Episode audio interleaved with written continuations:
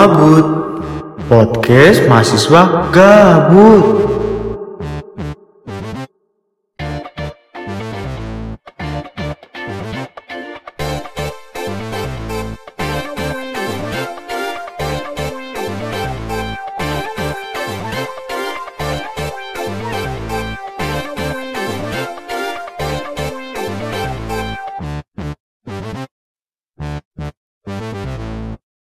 Yo yo yo yo, halo semuanya, balik lagi di podcast Mabut alias podcast mahasiswa gabut.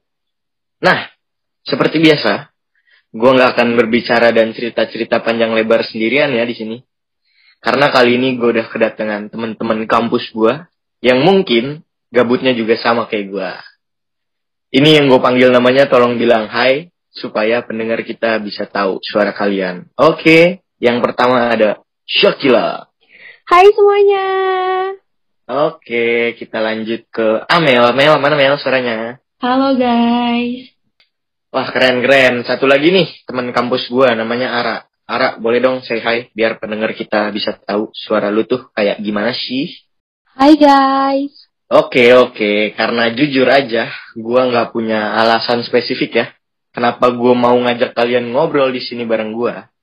Jadi kita ngobrol random aja, oke hari ini. Eh, sebelumnya gini deh, gua mau tahu dulu dong, gimana sih kegiatan kalian hari ini? Dan kira-kira ada hal menarik apa nih di hari ini? Sebenarnya hari-hari gue biasa-biasa aja sih. Jadi tadi pagi itu gue cuma ngerjain tugas UAS. Terus siangnya gue diajak makan sama cowok gue. Gitu aja sih. lanjut ke gue ya. Gue hari ini tuh nggak ada kegiatan yang menarik sih. Bangun tidur ya langsung ngerjain UAS karena kebetulan gue juga lagi UAS. Terus dari siang sampai sore karena tugas UAS itu udah selesai, gue lanjut tuh nonton drakor sama bucinin tujuh bujang gue gitu aja sih. Oke, sekarang giliran gue. Kalau gue sebenarnya gak ada kegiatan yang seru sih, standar aja lah hari ini ngerjain luas, lalalala. Nah, tapi nih gue mau cerita deh. Kalian mau denger cerita gue gak? Boleh dong, boleh, boleh, Ra. Boleh banget, Ra. Oh dong, Ra. Iya, jadi kan kalian pada tahu kan, gue tuh punya pacar. Nah, akhir-akhir ini tuh pacar gue tuh jarang-jarang banget balas pesan gue. Jadi gue jadi curiga dong. Nah, dia tuh bilang kalau dia nggak balas pesan karena HP-nya rusak. Lalu gue tahu aja dia memang malas aja buat ngetik gitu. Tapi semakin sini semakin sini dia mak- makin memberikan alasan yang aneh gitu. Akhirnya ya udah deh, gue selalu ngomong dia pembohong dia pembohong karena alasannya gak jelas gitu. Eh, sebenarnya sih ya itu urusan dapur lu ya. Gua nggak mau banyak berkomentar deh. Tapi yang menarik bagi gua itu kayaknya kejadian yang dialamin Ara ini tuh, singet gua ya. Ini tuh mirip sama satu teori. Dan itu pernah kita pelajarin gak sih di kuliah? Tapi gue lupa banget deh nama teorinya apa ya. Ada yang tahu gak sih yang teori komunikasi itu loh? Ya, ketahuan banget nih. Pas kuliah Tekom gak pernah dengerin dosennya ngomong. Iya, namanya juga lupa. Wajar dong manusia tempatnya lupa. Eh, gue inget. Ini tuh namanya teori interpersonal deception gak sih? Nah, gue jelasin dikit ya. Jadi, teori ini tuh tentang kebohongan gitu. Si komunikator nih berusaha memanipulasi pesan yang dia kasih buat orang lain atau istilah gampangnya ya dia bohongin orang lain lah. Nah, biasanya orang yang bohong ini tuh suka pakai embel-embel buat ngehindari masalah supaya nggak berantem atau ya emang sengaja aja dia bohong. Oh iya juga ya, ini tuh kejadian yang tadi sore gue alami itu ada teorinya. Berarti emang pas banget gue nih masuk ilkom karena gue anaknya komunikasi banget. Kenapa gitu, Ra? Ya kan soalnya kegiatan yang gue lakuin hari ini tuh berdasarkan teori. Ye, itu mah nggak sengaja tapi lu sambung-sambungin aja kali.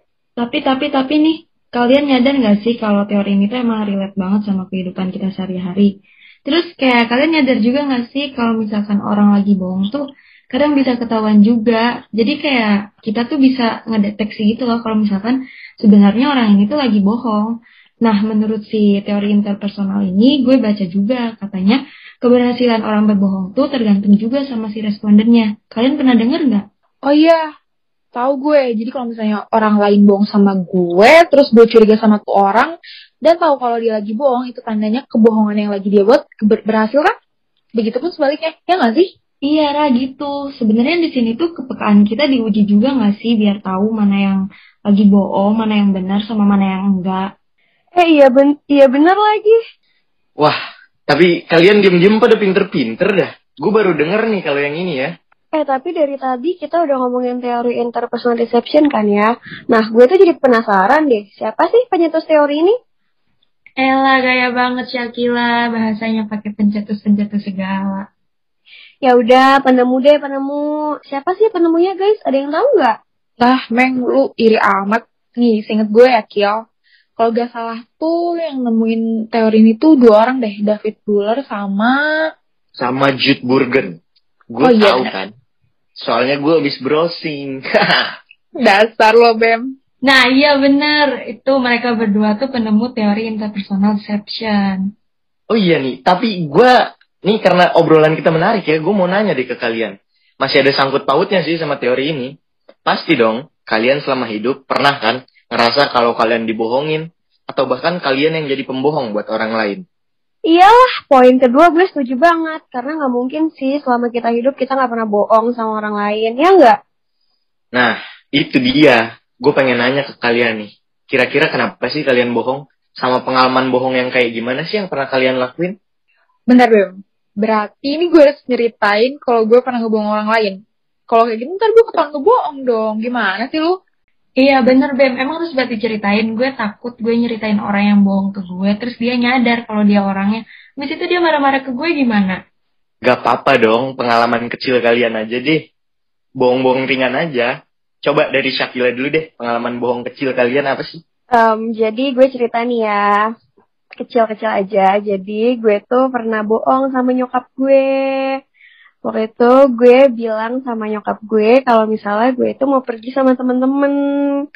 Padahal sebenarnya gue jalan sama cowok gue. Terus supaya nggak Wah. dimarahin aja sih. Oke. Wah, itu Ah, sama aja lo pacar gue, Kiel. cerita kecil itu ya. Bo- bo- bohong kecil Iya. itu. Buang-buang Nah. kecil aja. Kalau kalau Ara nih, tadi kan udah cerita dibohongin. Ada gak sih cerita pas bagian lu bohongnya gitu, Ra? Eh, tapi gue ceritanya malu dah.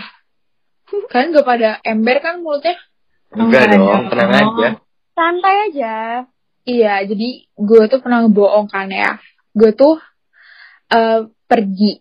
Gue tuh bilangnya kerja kelompok sama mama gue, sama kayak lo. Tapi gue jadinya nongkrongnya di kafe. Sama Amel lagi nongkrongnya. Sumpah. Iya kan? Ya Bener-bener nih orang. sampai sekarang. Jangan-jangan lu pas izin ke nyokap lu juga bohong ya, Mel? Pas itu? Enggak sih, gue pas itu enggak bohong, gue emang bilang gue mau pergi sama Ara. Cuma ya gue nggak tahu Oke. kenapa Ara bohong. Lu lu ada cerita pengalaman bohong gak, Mel? Kalau pengalaman bohong sendiri sebenarnya ya banyak lah. Kayak misalkan temen gue ngajak gue jalan terus gue nggak mau karena ada tugas. Itu juga gue sering tahu bohong kayak gitu. Kayak bilang aja, gue sebenarnya ada tugas padahal ya gue emang males aja diajak jalan. Karena nggak punya Wah, uang. Kil, berarti selama ini Kil, dia membohongi kita. Iya lah Ya, dengan alasan ngerjain Parah tugas. banget. Ternyata dia Eh, nggak ngerjain BTW, tugas. BTW nih ya. Guys, gue juga baru abis baca-baca lagi. Katanya tuh kebohongan itu ada dua. Yang pertama itu, dia melakukan kebohongan atau memanipulasi fakta itu buat kepentingannya pribadi. Nah yang kedua ini, dia itu berbohong buat kepentingan lainnya. Atau ya kayak semacam melindungi gitu deh. Maksudnya tuh kayak melindungi perasaan orang lain gitu ya. Betul. Wah, ternyata lu udah baca-baca juga ya, Bem? Iyalah, gue kan anaknya riset banget. nah, nih eh, sebenarnya obrolan kita hari ini seru banget gak sih? Dari mulai ngobrol random sampai akhirnya kita bisa menyegarkan ingatan kita lagi nih perihal teori interpersonal deception ini. Nah, buat teman-teman semua di luar sana, kalau kalian punya nggak sih pengalaman berbohong atau dibohongin yang paling membekas gitu sampai sekarang?